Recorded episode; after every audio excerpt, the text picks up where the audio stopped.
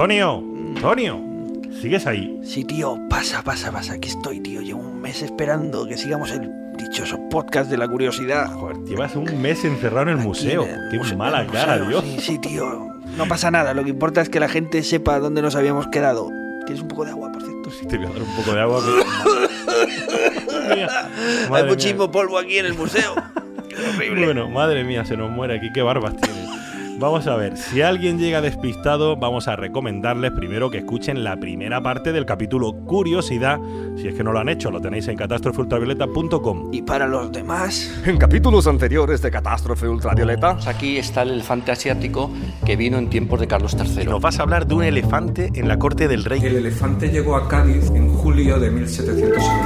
El elefante este causó sensación. Caminó desde Cádiz hasta Madrid. Donde embarcaban eran Filipinas. De Filipinas a Cádiz. Le construyó como unos botines.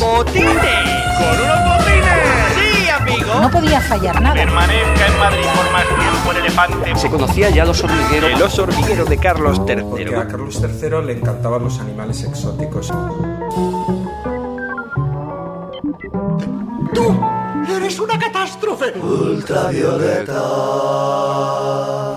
Bueno, nos habíamos quedado encerrados en el gabi. Ya estoy mejor. ¿Estás mejor? Pues Sí. bueno, no, tienes mala cara después de un mes aquí metido Ah, ya me en el Gabinete de Historia Natural dentro del Museo Nacional de Ciencias Naturales en Madrid. Y con la ayuda de varios expertos habíamos reconstruido el viaje del elefante de Carlos III, un animal que vino desde la India en barco hasta Cádiz. Y desde allí vino caminando con sus botines, recordáis, con dos elefanteros indios para asombrar a la gente de aquella época que nunca había visto nada igual. Lo resume Gabriel Sánchez Espinosa.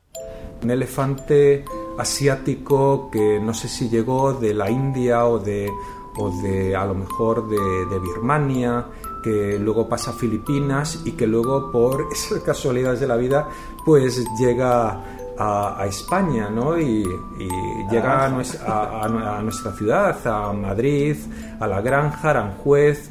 Y hoy, mm, 250 años después, pues está ahí, eh, lo podemos ver, pero detrás de cada objeto del museo, pues no es un animal, no es un objeto, digamos, muerto y polvoriento, hay toda una gran historia detrás Y precisamente con esta idea de que detrás de cada objeto del museo hay una historia, Y después de conocer lo que pasó con el elefante, nos habíamos fijado en un cuadro. un cuadro que está en una de las paredes del gabinete y en el que vemos pintado un oso hormiguero. Fíjate, es un cuadro en el que vemos a este animal y junto a él una inscripción que dice así. Este animal se llama oso hormiguero porque en el campo se mantiene con hormigas. Se ha copiado al natural por el que está en la Casa de Fieras del Retiro en julio de 1776. Vino de Buenos Aires donde se crían bastantes de su especie. Tiene 30 meses y crecerá hasta 6 o 7 años. Antes de hablar de este oso, o osa más bien, vamos a ponernos en contexto. Nos estaba hablando Javier Sánchez Almazán, conservador del museo y nuestro guía en esta aventura, de esos animales desconocidos hasta entonces que los españoles empezaron a descubrir en América. El oso hormiguero. El oso hormiguero es uno de los animales ya descritos por naturalistas españoles, porque eh, naturalistas como Gonzalo Fernández de Oviedo, que eso sería, o José de Acosta, eso sería para, hablar específicamente de ellos.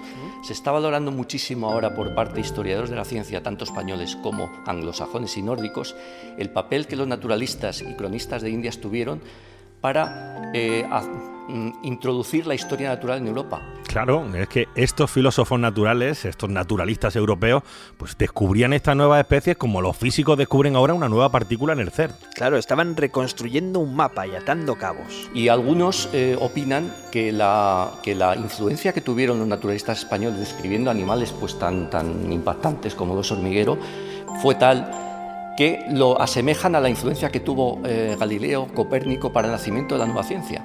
En historia natural, claro. Nosotros en física, en matemáticas y todo esto, por desgracia, poco. Pero en historia natural el papel de los, de los naturalistas españoles fue muy relevante. Ole ahí la ciencia española, ojo, ¿eh? Y además teníamos la llave para investigar casi en el paraíso. Tenemos que pensar que el Nuevo Mundo era un territorio vedado.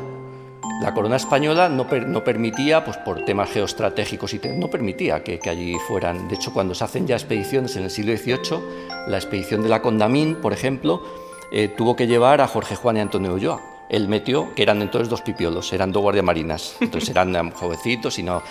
pero ahí se formaron, ¿no? Entonces nadie podía por su, por su propia cuenta emprender una, una, expedición en el Nuevo Mundo, con lo cual las noticias que llegaban del Nuevo Mundo de quién eran, de los españoles, de naturalistas y de cronistas de Indias, que además hicieron una labor fastuosa. Por eso se producía este tráfico de animales disecados, de caparazones de tortugas. Por toda Europa proliferaban los gabinetes de curiosidades con todas aquellas cosas nuevas. Y los españoles eran los que le ponían nombre a todas estas nuevas criaturas. Sí, el, el, el, el armadillo también lo. Eh, Fernández de Oviedo también lo, des, tam, también lo describe, efectivamente. Además, los llamaban los españoles encubertados. Por aquí, bueno, las, las denominaciones son de lo más, de lo más gráfico. Por ejemplo, a los colibríes lo llamaban los pájaros visitaflores. O sea, que son al perezoso perico ligero. Precisamente por ironía, por, porque con lo lento que era el animal, así, pues a lo mejor algún andaluz guasón dijo, mira el perico ligero. Digo yo, vamos. bueno, menos mal que los taxónomos luego eh, empezaron a poner nombres un poquito más serios. Pero bueno, en los primeros libros es que se describen así. Pero ¿Cuál era la, la, la, sensación que tenían? Lo describían, o sea, se debían quedar pensando como si nosotros nos fuéramos a Marte y encontráramos allí algo, ¿no? O sea totalmente sí, sí. desconcertados porque estas formas de vida no... no desconcertados absolutamente. Por eso te digo el impacto que causó estas descripciones cuando los naturalistas y cronistas españoles empiezan a escribir sus libros, libros que fueron en la época bestseller, recorrieron toda Europa. Los naturalistas europeos estaban ávidos de, de conocer pues, las especies que había en el Nuevo Mundo, porque ellos no podían ir. si hubieran podido, pues imagínate, franceses, alemanes, ingleses, bueno, allí hubieran... Y entonces estaban esperando las noticias que los españoles les podían dar. Entonces causó estupefacción, claro. Imagínate pues pájaros que eran como moscas, el, el, oso hormiguero que de repente con una lengua ahí tubular y un hocico tubular y que mete la lengua por, por, por las torrenteras, como decía este Fernández de Oviedo, y, y, y, y salen impregnadas porque tenía una, una, las babas tenían una cualidad particular. De hecho, a los osos hormigueros se les dio el nombre de vermilingüos. Vermilingüos. Bueno, pues vermilingüo significa literalmente eso, lengua en forma de gusano. Pero ¿qué es lo que sabían realmente de este animal? Se conocía ya los hormigueros porque lo había descrito Gonzalo Fernández de Oviedo, pero claro, una cosa es que se describa, que además lo describía muy bien, y otra ver al, al, al animal en vivo. Cuando llegó a cabo, esto fue trajeron absolutamente. unos hormigueros trajeron, en un barco. Exacto. Este, por ejemplo, este el retrato que llamaban del oso hormiguero es de un oso hormiguero que vino aquí, regalado, regalado a Carlos III, efectivamente, que apreciaba mucho los animales. Llegó en 1776, vivió unos meses solamente. Este murió enseguida. Se murió porque no. Pues prácticamente pues porque se murió en invierno, además, porque prácticamente no, no había insectos para, para llevarle. No había hormigas. Además, no había hormigas suficientes, claro. Madre mía, no, no, tenían mano con estos animales. El elefante les duró cuatro años, el oso hormiguero les duró unos meses. Muy bueno no era. Luego intentaremos averiguar por qué murió este oso hormiguero, pero veréis que esos pocos meses en los que estuvo aquí bastaron para tejer una trama fascinante. Pero este responde a un animal que llegó efectivamente a España. Y era tal el aprecio que el rey eh, pidió que se le hiciera un, un, retrato, que además lo llamaban así, un retrato al, de la osa palmera que llamaban. Osa hormiguero, que era, eh, dicen que es una hembra, osa palmera la, la, la llamaban. Entonces este cuadro se hizo, pues, creo que un año después, en el 1777, y, y, bueno, ha tenido toda una historia este, este cuadro, porque Ana Mazo, que también investigó este tema, eh, envió un documento donde se decía que había sido pintado en el taller de Mengs, nada menos. Y después, posteriormente, eh, un conservador del Palacio Aranjuez, eh, Javier Jordán Durríes, dijo que en los fondos, él no es especialista en Goya, pero bueno, él, él, él estudió el, el fondo del, de la pintura y dijo que los fondos, que algunas de los fondos sugerían la mano de Goya. Un Goya entonces aprendiz, uh -huh. que trabajaba en el taller de Mengs, que entonces era aprendiz, claro, no era el Goya. Y, entonces, y, bueno, y a raíz de esto, hace dos o tres años, hubo toda, bueno, salió, se convirtió en noticia. Se convirtió tan, tan se convirtió en noticia que desde entonces está expuesto, porque este, este cuadro no estaba expuesto, no estaba, estaba por ahí guardado. Estaba y... por ahí, sí. Un oso hormiguero en la corte del rey Carlos III. Anda, un pareado sin haberlo preparado. Fíjate, tenemos hoy un enigmático cuadro que de pronto podría ser obra de Goya. Ni más ni menos. Tenemos un nuevo caso para catástrofe ultravioleta. Así que catastróficos, coged la lupa y el gabán que nos vamos a investigar el misterioso caso del oso hormiguero de su majestad. Que llegado esto es una catástrofe.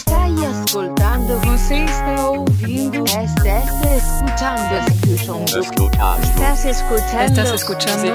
Catástrofe ultravioleta. Estás escuchando. Catástrofe ultravioleta. Ultravioleta. Un podcast de otro planeta. De otro planeta.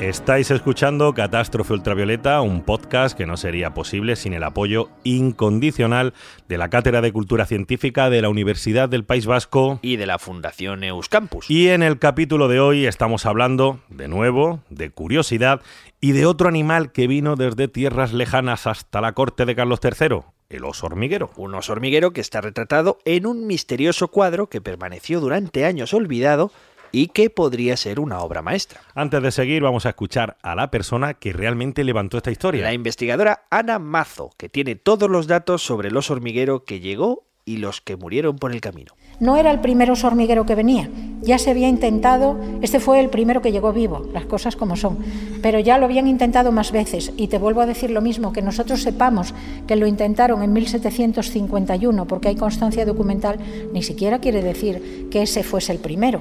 A lo mejor lo habían intentado otras veces porque el animal era la mar de raro, aquí no tenían ni idea de cómo podía ser y cualquier mm, virrey hubiera mm, seguramente lo intentaron más veces. Constancia documental tenemos de que en 1751 mandaban otro, pero resulta que se murió a los a los no sé qué días de navegación.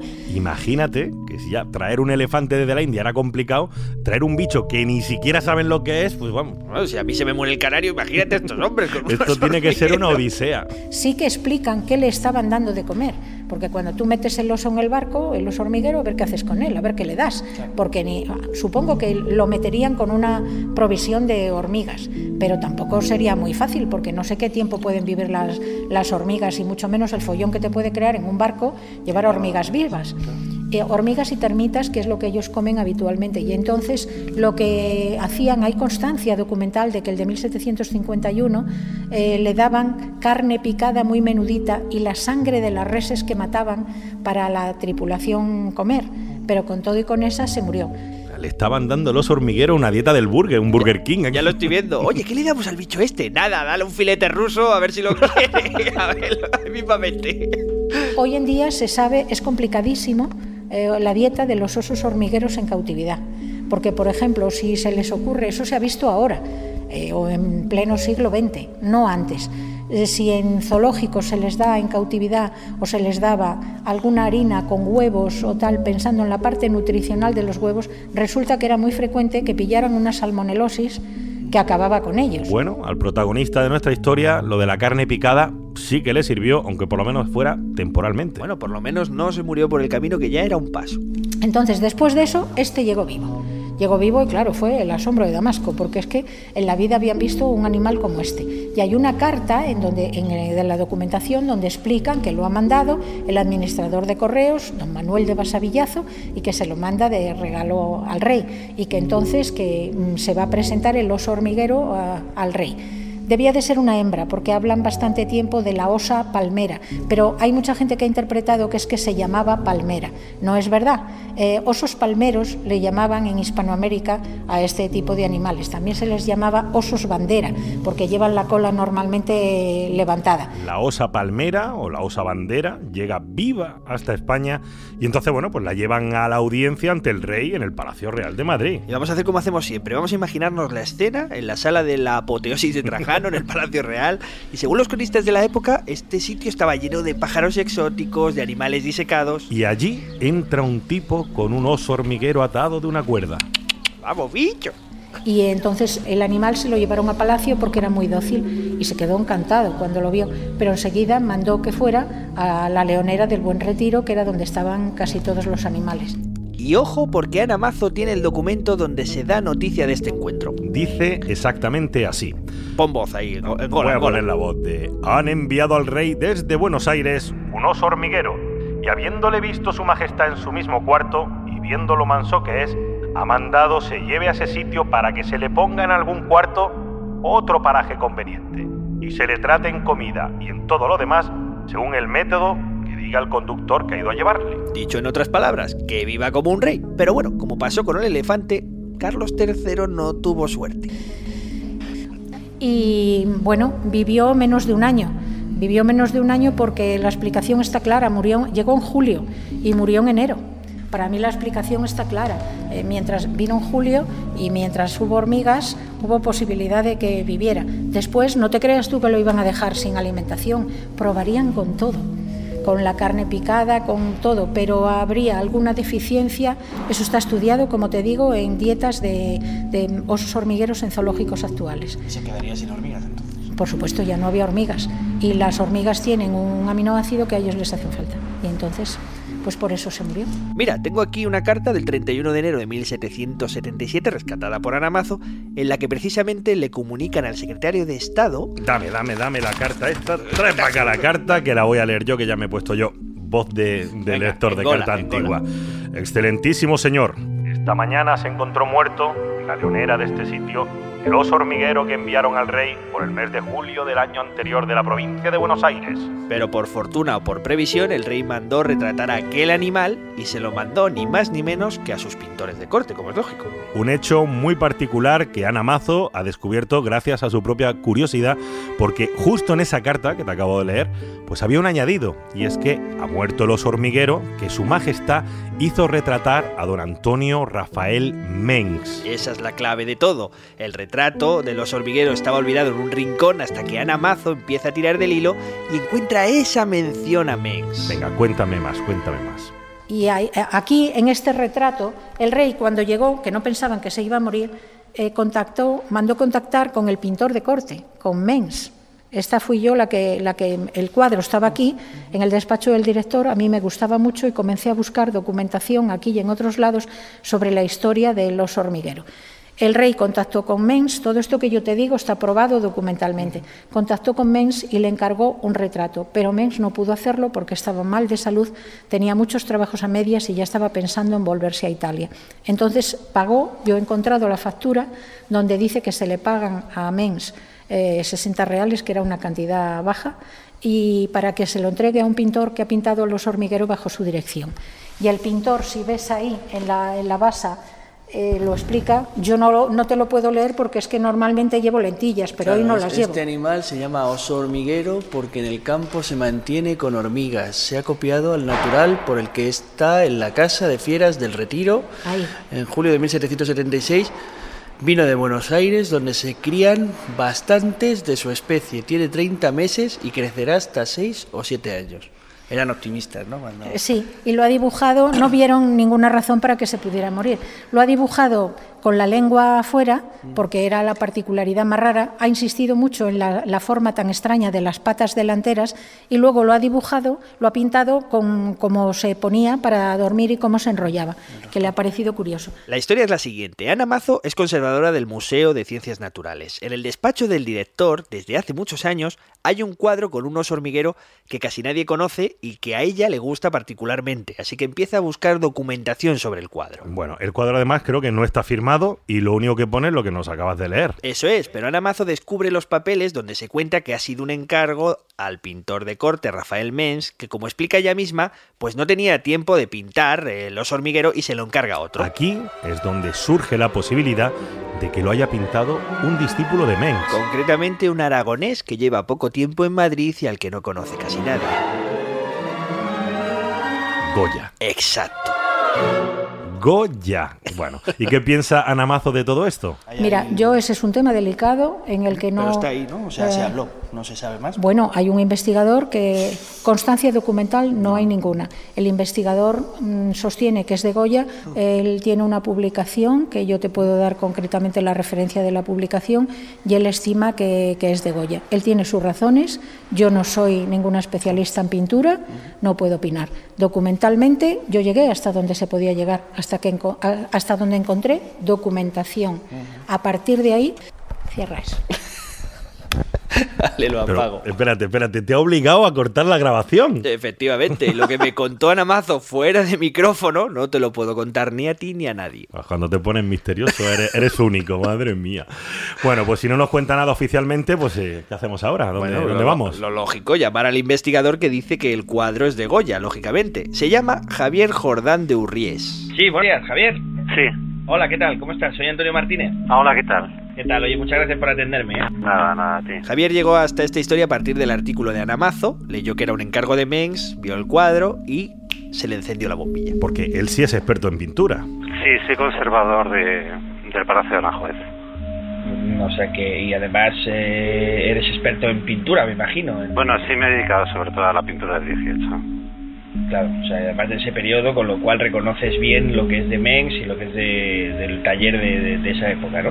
Sí, bueno, em, he publicado bastante sobre Mengs, eh, sus discípulos y, y en fin, eh, pues vi claro que, que eso era de Goya. Bueno, como ves, a él le caben pocas dudas. Hace un par de años comenzó un análisis exhaustivo del cuadro y todas las pistas le indicaban lo mismo. Pues la verdad es que, claro, estoy muy metido en toda la pintura del periodo, ¿no? Entonces, pues bueno, ya conoces a todos los pintores activos en Madrid en aquella época, eh, pintores que han sido oscurecidos por Goya, pero bueno, que, que son importantes, ¿no? Pues los Valleu, eh, José del Castillo, Ginés de Aguirre, en fin, una serie de pintores y está muy interesada la pintura de todo ese periodo, ¿no? Entonces realmente, claro, la forma de tratar el paisaje es, es clarísimamente de Goya.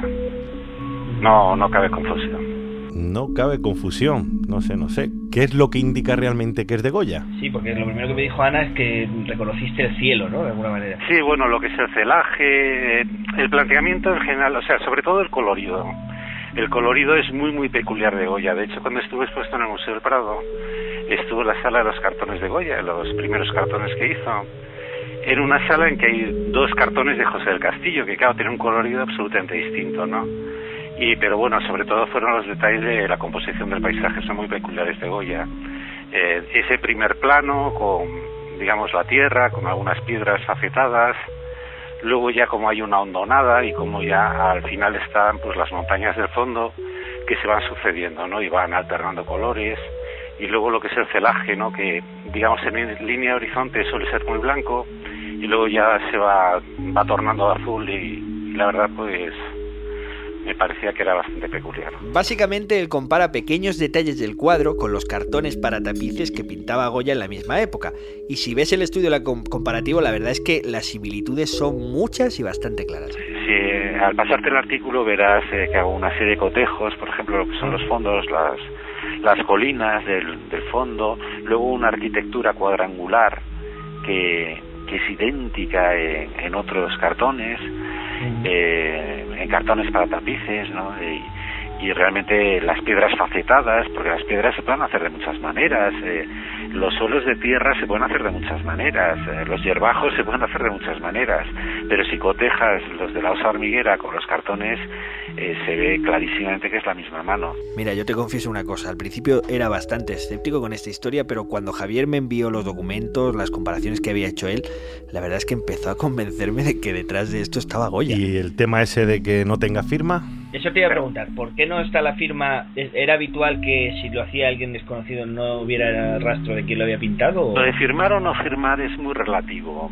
O sea, Goya no firma demasiado, eso es verdad, y cuando es verdad que cuando firma lo hace con letras muy grandes y, y muy distinguibles y tal. Eh, porque bueno, hablando, no voy a decir a la persona, cuando estuve viendo el cuadro, ah, había ahí unos hierbajos y decía, "Y ahí puede estar la firma. Y no, no, no. Hay microfirmas ni nada de eso, simplemente son unas hierbas, ¿no? pero, pero bueno, que, que no es extraño que, no esté firmado.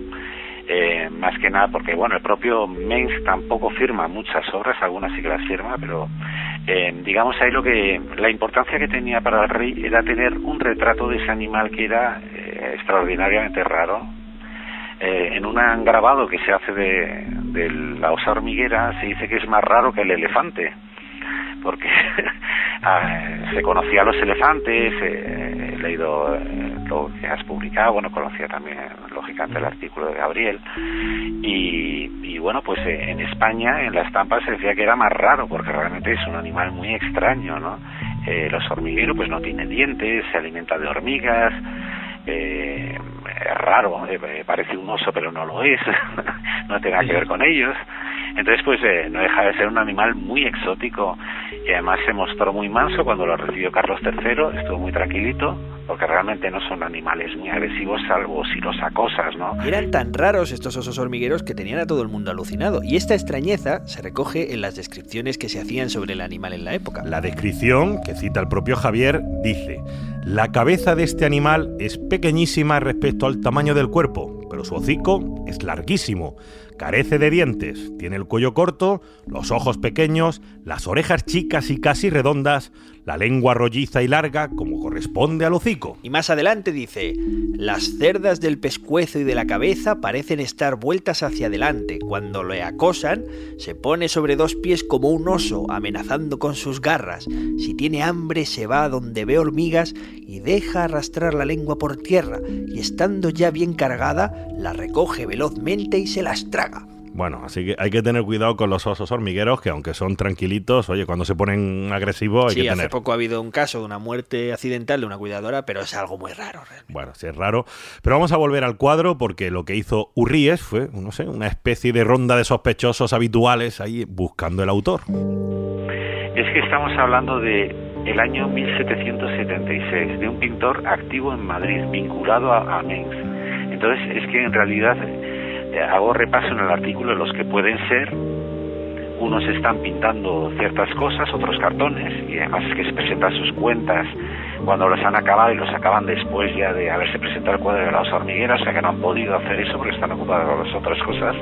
O luego pintores como Mariano Nani, que es que no tienen nada que ver, ¿no? O sea, yo la verdad soy bastante crítico conmigo mismo y hacía de abogado del diablo, ¿no? Digamos, de ver, pues, eh, oye, ¿y por qué no lo pudo pintar tal? O sea, porque bueno, uno tiene un poco de orgullo y no quiero hacer el ridículo a nivel internacional, ¿no? Bueno, pero los datos dicen que Goya estaba en el escenario del crimen. Sí, sí, Goya estaba aquí en Madrid ya desde, mis, desde el año anterior pintando cartones para tapices y eh, acabó la primera serie, que además son temas de caza, lo cual también es bastante lógico que Mengs, que había estado supervisando esos trabajos como director en realidad de los, eh, de los trabajos que estaban haciendo los pintores cartonistas como primer pintor de cámara, pues eh, es lógico que, acudiera a Goya realmente tampoco había tantos pintores en el momento trabajando para la corte vinculados a, a Mengs, ¿no? Eh, en el artículo hago repaso unos cuantos de ellos para, eh, digamos, para, para, para tenerlos en cuenta y ver que realmente estaban ocupadas en otras cosas o realmente su estilo no tiene absolutamente nada que ver con esto, ¿no? Y nuestro experto, Javier Jordán de Urríes, eh, creo que también pudo ver el cuadro, me imagino, ¿no? Sí, además fueron a verlo en plan un poco en secreto, donde estaba, en un sitio donde no le hacía caso a nadie. Estaba colocado en el despacho del director, encima de unas librerías, y, y nada, pues eh, la verdad es que lo pude ver bastante bien. Era un cuadro olvidado, ¿no? Realmente. Porque estaba Pues sí, estaba, lo había recuperado en Amazon ese artículo porque estaba en el despacho del director, no me ha sabido desde decir desde cuándo, o sea que ya desde luego bastante tiempo. Quien hubiera sido recibido por el director de entonces, pues, pues lo habría visto, pero yo no, no había tenido oportunidad de hablar con el director hasta ese momento, que muy amablemente pues nos dejó entrar a- al despacho y nada, estuvimos viendo el cuadro. Ahí fui prudente y ya sabía, en cuanto lo vi, dije, pues evidentemente esto sí que es de Goya, pero no, no quise decir nada hasta publicarlo, digamos, por respeto un poco a la revista, ¿no? Pues al final vas a tener razón, esto es una historia de detectives. ¿eh? Entra a ver el cuadro allí sin decirle a nadie, y está sospechando que se trata de un Goya, pero callado ahí sin decir nada. Sí, además hay una cosa interesante en el caso de identificar el cuadro. Fíjate que normalmente son obras que aparecen sin que hayan tenido noticias de ellas anteriormente, por lo cual el, el origen no es fiable. Claro, porque puede haber un falsificador que te pueda dar allí gato por liebre. Claro, pero en este caso el cuadro ha estado controlado desde el primer momento. Es que esta obra está dentro de una institución desde el momento en que se pintó. O sea, está documentado que, que ingresó en el gabinete, en el Real Gabinete de Historia Natural. En 1818 aparece donde está, sobre una puerta, en una descripción que se hace. Luego, eh, cuando se crea el edificio actual, pues pasa allá, en fin, con, con las colecciones. O sea, es una obra que eh, la procedencia está clara, ¿no? No hay ninguna duda. Procede de- del, del propio Real Gabinete, ¿no? Eh, digamos, la, la duda estaba en que el cuadro, curiosamente, siendo el primer cuadro expuesto en un museo de Goya, porque es el primer Goya en un museo, Eso no lo entiendo, ¿cómo es? Sí, es el primer eh, Goya que está en un museo. Sea, Ah, bueno, Goya- claro, porque el Real Gabinete era un museo, el primer Sí, museo. sí, era un, era un museo, eh, estaba abierto al público, se abría ciertos días y... Si se daría esa circunstancia, si fuera un Goya, habría sido el primero en estar expuesto. Sí, es el primer Goya en estar expuesto y porque luego pues ya el Prado se abre bastante más tarde e incluso los que ingresan al Palacio Real ingresan más tarde.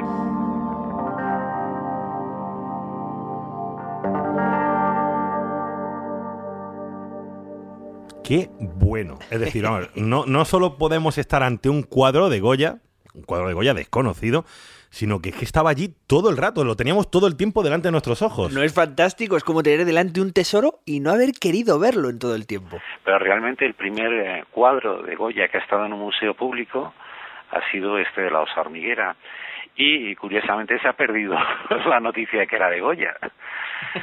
Porque Oye, Goya, porque Goya no era famoso en ese momento. Mira, escucha una cosa, a ver, ¿cómo está ahora mismo la cosa? ¿Cómo está oficialmente? O sea, ¿no, ¿no se han hecho más pruebas o han intentado hacer, no sé, radiografías, Claro, análisis es- de pintura? Eso es lo que uno piensa y lo que sería lógico, ¿verdad? Pero seguramente además se acabará haciendo. De momento los expertos del Museo del Prado guardan silencio, pero Javier cree que poco a poco se irá reconociendo el interés del cuadro y que se van a hacer esas pruebas. Sí que sería interesante que el Museo del Prado, que está emprendiendo la restauración de los cartones para tapices, eh, ya de hecho se han restaurado algunos y, y tengo entendido que la campaña se va a continuar. De hecho, me parece que las salas se van a cerrar durante un tiempo y se va a celebrar una exposición, eso me ha llegado. Eh, pues eh, sería interesante que, que hiciera los análisis si lo considera pertinente, ¿no? Pero bueno, eh, yo la verdad es que no dudo que de aquí a poco tiempo pues aparecerán publicaciones en las que se recoja el cuadro este, ¿no? Dentro de la producción de Goya. Estoy estás totalmente convencido, ¿no? No, no, la verdad, si tuviera dudas te, te lo diré con franqueza, ¿eh? O Claro. sea, pero es que no, no me cabe ninguna duda, o sea. Qué bueno. Oye, Javi. dime, dime, Antonio. ¿Qué es, qué es eso que suena? no sé. ¿Qué está pasando exactamente? Javi, catastrófico. Espera, espera. ¿Pero esto qué es? Tranquilidad, todo controlado. Esto es nuestro patrocinador de hoy. 93 metros. Soy Adriano Morán de 93 metros y nos dedicamos a hacer documentales y periodismo de gran formato. Como dice David Beriain, mostramos cosas que otros, de las que otros solo hablan. Igual puede sonar un poco prepotente, pero es así. Y bueno, nos hemos decidido a patrocinar Catástrofe Ultravioleta principalmente porque pensamos que es el mejor podcast de ciencia que hay ahora mismo y este país necesita buena divulgación científica y también para ayudar a los animales, ya que esto va de animales y aquí hay unos cuantos pues para que puedan comer pienso, eh, alfalfa.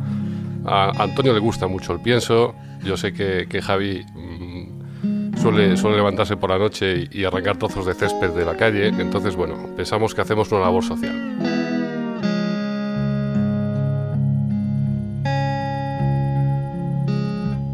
You're listening to Ultraviolet Catastrophe. Estás escuchando Catástrofe Ultravioleta, un podcast de otro mundo. A podcast from another world. Impresionante la historia de los hormigueros, o sea, igual de espectacular o más, yo creo, ¿eh? que la del viaje del elefante anterior. A mí, a mí me ha encantado. Bueno, pero ¿te piensas que ya hemos terminado? ¿Que vamos a terminar así el último capítulo de Catástrofe Ultravioleta? Sí, ¿no, no vamos a terminar?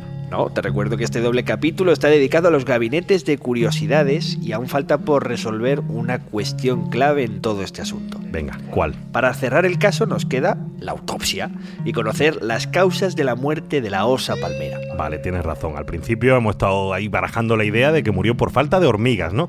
Pero no sabemos si es correcto. Sobre todo hay que aclarar que no parece que los cuidadores tuvieran intención de darle hormigas en Madrid. Bueno, eh, no había intención de darle comer hormigas porque era imposible en Madrid eh, suministrarle diariamente 35.000 hormigas, que es lo que comen esos animales. Se le daba carne picada en el grabado este que te comento, que se hizo de la osa hormiguera en el propio año, en el 76, pues eh, se indica que, que se le alimenta con trocitos de, con, con carne picada, digamos, ¿no? Eh, como no tiene dientes, pues eh, tragándolo, ¿no? Como pues hacer trocitos muy pequeños de carne, de carne de, de modo que parecieran de tamaño de las hormigas, ¿no?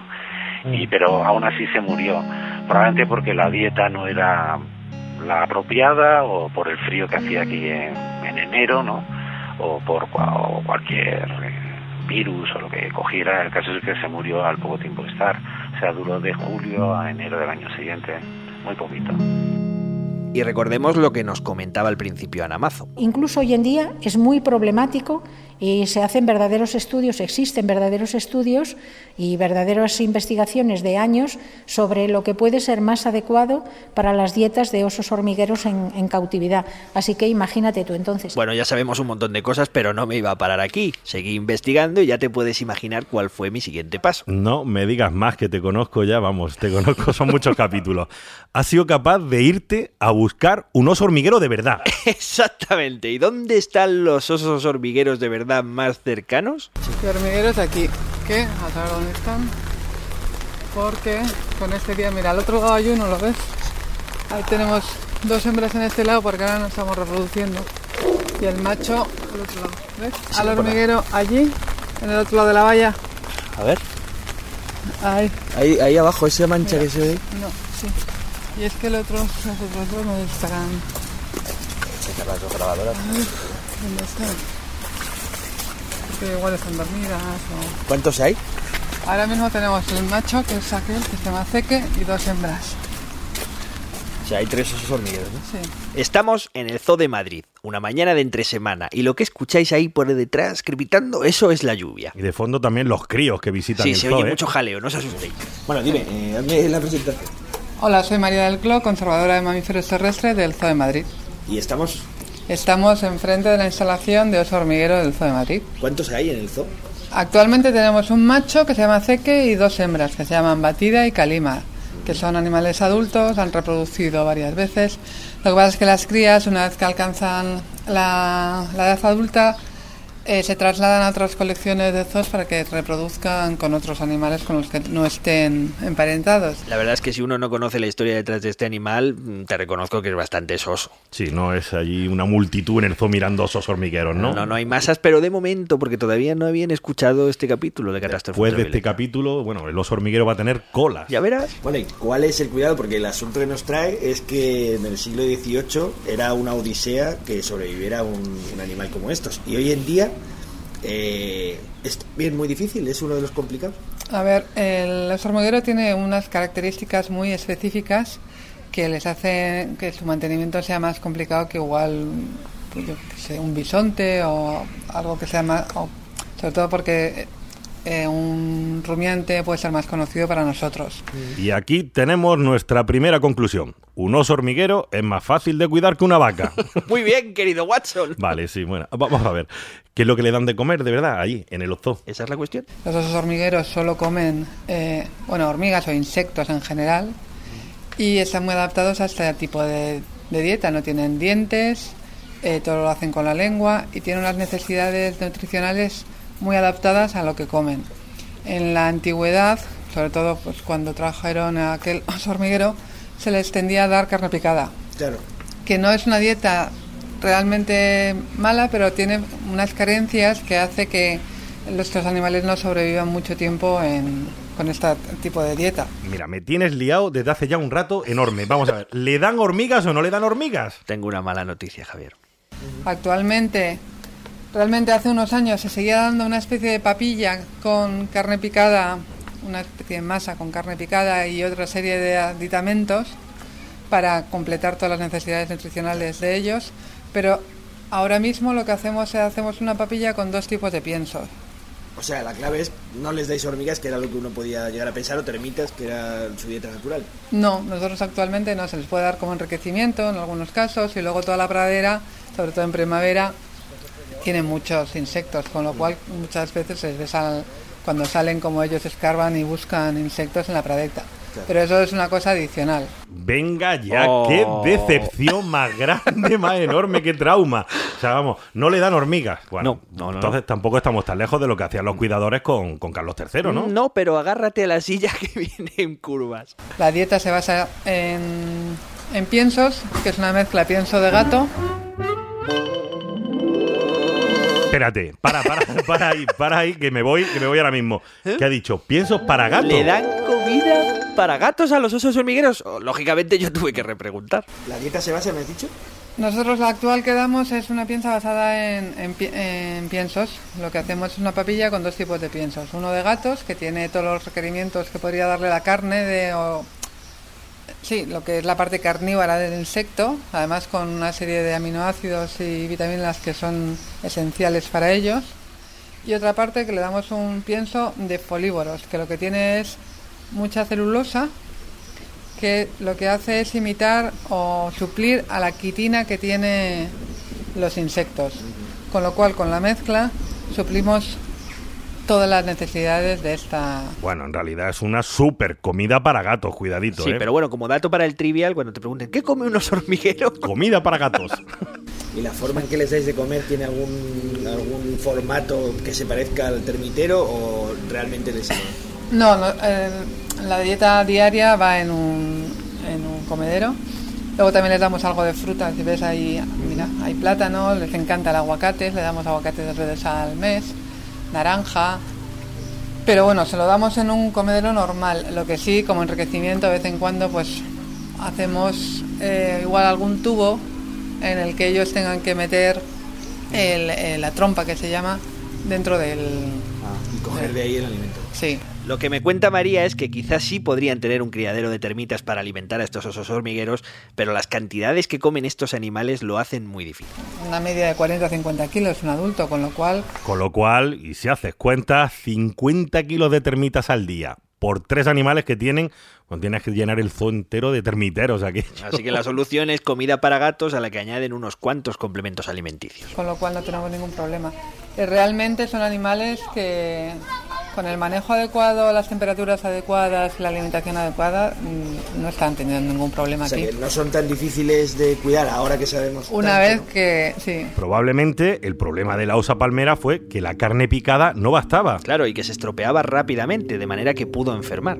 Pero, eh, ¿Tú te imaginas un poco cuál pudo ser? Porque se achaca a la falta de termitas la causa de que durara solo cuatro meses aquí. Pues que las carnes, cuando solo es carne, tiene una falta de, primero, de alguna serie de vitaminas o alguna serie de aminoácidos o la quitina de los insectos, que para el tracto digestivo también es importante. Al darle carne picada, todo eso no lo tiene. Y luego, además, la carne picada, que es otra de las cosas por las que se intenta no hacer tanta masa, eh, o cuando hacíamos la mezcla esa con carne picada y otras cosas, tiene una durabilidad muy, muy, muy pequeña, porque hoy en día incluso con los frigoríficos tú la puedes preparar y mantenerla en un frigorífico, pero en aquella época que no había los avances que tenemos hoy en día, pues son cosas que se, que se pudren o Eh, Sí, claro, se con mucha facilidad y entonces puede haber crecimiento bacteriano. Y aquí tenemos ya algunas pistas para nuestro informe forense. La carne, que se puede estropear, la falta de alguna vitamina específica. Y el invierno en Madrid. Coño, qué frío. No, lo que te decía un poco es, una vez que conoces la forma de manejo, porque realmente luego es un animal muy extraño, es un animal sin dientes, con esa trompa, con esa forma de caminar, el rabo, luego te termorregulan también muy mal, con lo cual tienes que tener unas temperaturas bastante suaves. ¿sabes? ¿En Porque verano tenéis que tomar alguna medida con ellos? o? en verano lo que pasa es que, bueno, eh, salen. Normalmente a veces dejamos las puertas abiertas, tienen una piscina, ellos se meten y salen, eh, tienen mucha sombra en la instalación, con lo cual no es tanto, es más en invierno. Cuando las temperaturas son muy bajas, no. Ah, la instalación. De hecho, la osa hormiguera murió en invierno, también podría ser un factor Sí. la, la- el frío, ¿no? Sí, porque digo que no termorregulan bien en, en extremos. No termorregulan bien en extremos. O dicho de otra manera, con el frío o con el calor, como no tengas cuidado, te los cargas. Y eso es probablemente, además de la dieta inadecuada que tenían, bueno, pues lo que pudo acabar con la pobre osa palmera de su majestad. ¡Voilà!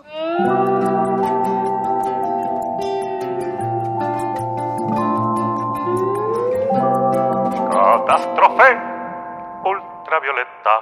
Hasta aquí este capítulo doble dedicado a la curiosidad, el último capítulo de la temporada de Catástrofe Ultravioleta. Si alguien no lo remedia, sí, va a ser el último. Lo que estáis escuchando es nuestra muerte. no te pongas así, Javier. Déjame que no- Sí, sí. que Bueno, llore. no os olvidéis que este podcast lo podéis encontrar todos los capítulos anteriores después de la muerte en catástrofeultravioleta.com. Y recordad que este podcast ha sido posible gracias al apoyo económico y moral. Un abrazo que le damos desde aquí a la Cátedra de Cultura Científica de la Universidad del País Vasco. Y a la Fundación Euskampus. A los mandos, en el montaje, componiendo las músicas, las ambientaciones. estuvo- Haciendo arte puro. Ay, estuvo nuestro catastrófico Javi Álvarez. Dame un abrazo, Javi. En fin, ha sido, ha sido todo un honor estar con vosotros. Yo soy Javier Peláez. Yo soy Antonio Martínez. Adiós. Hasta la próxima. Según. Ya veremos.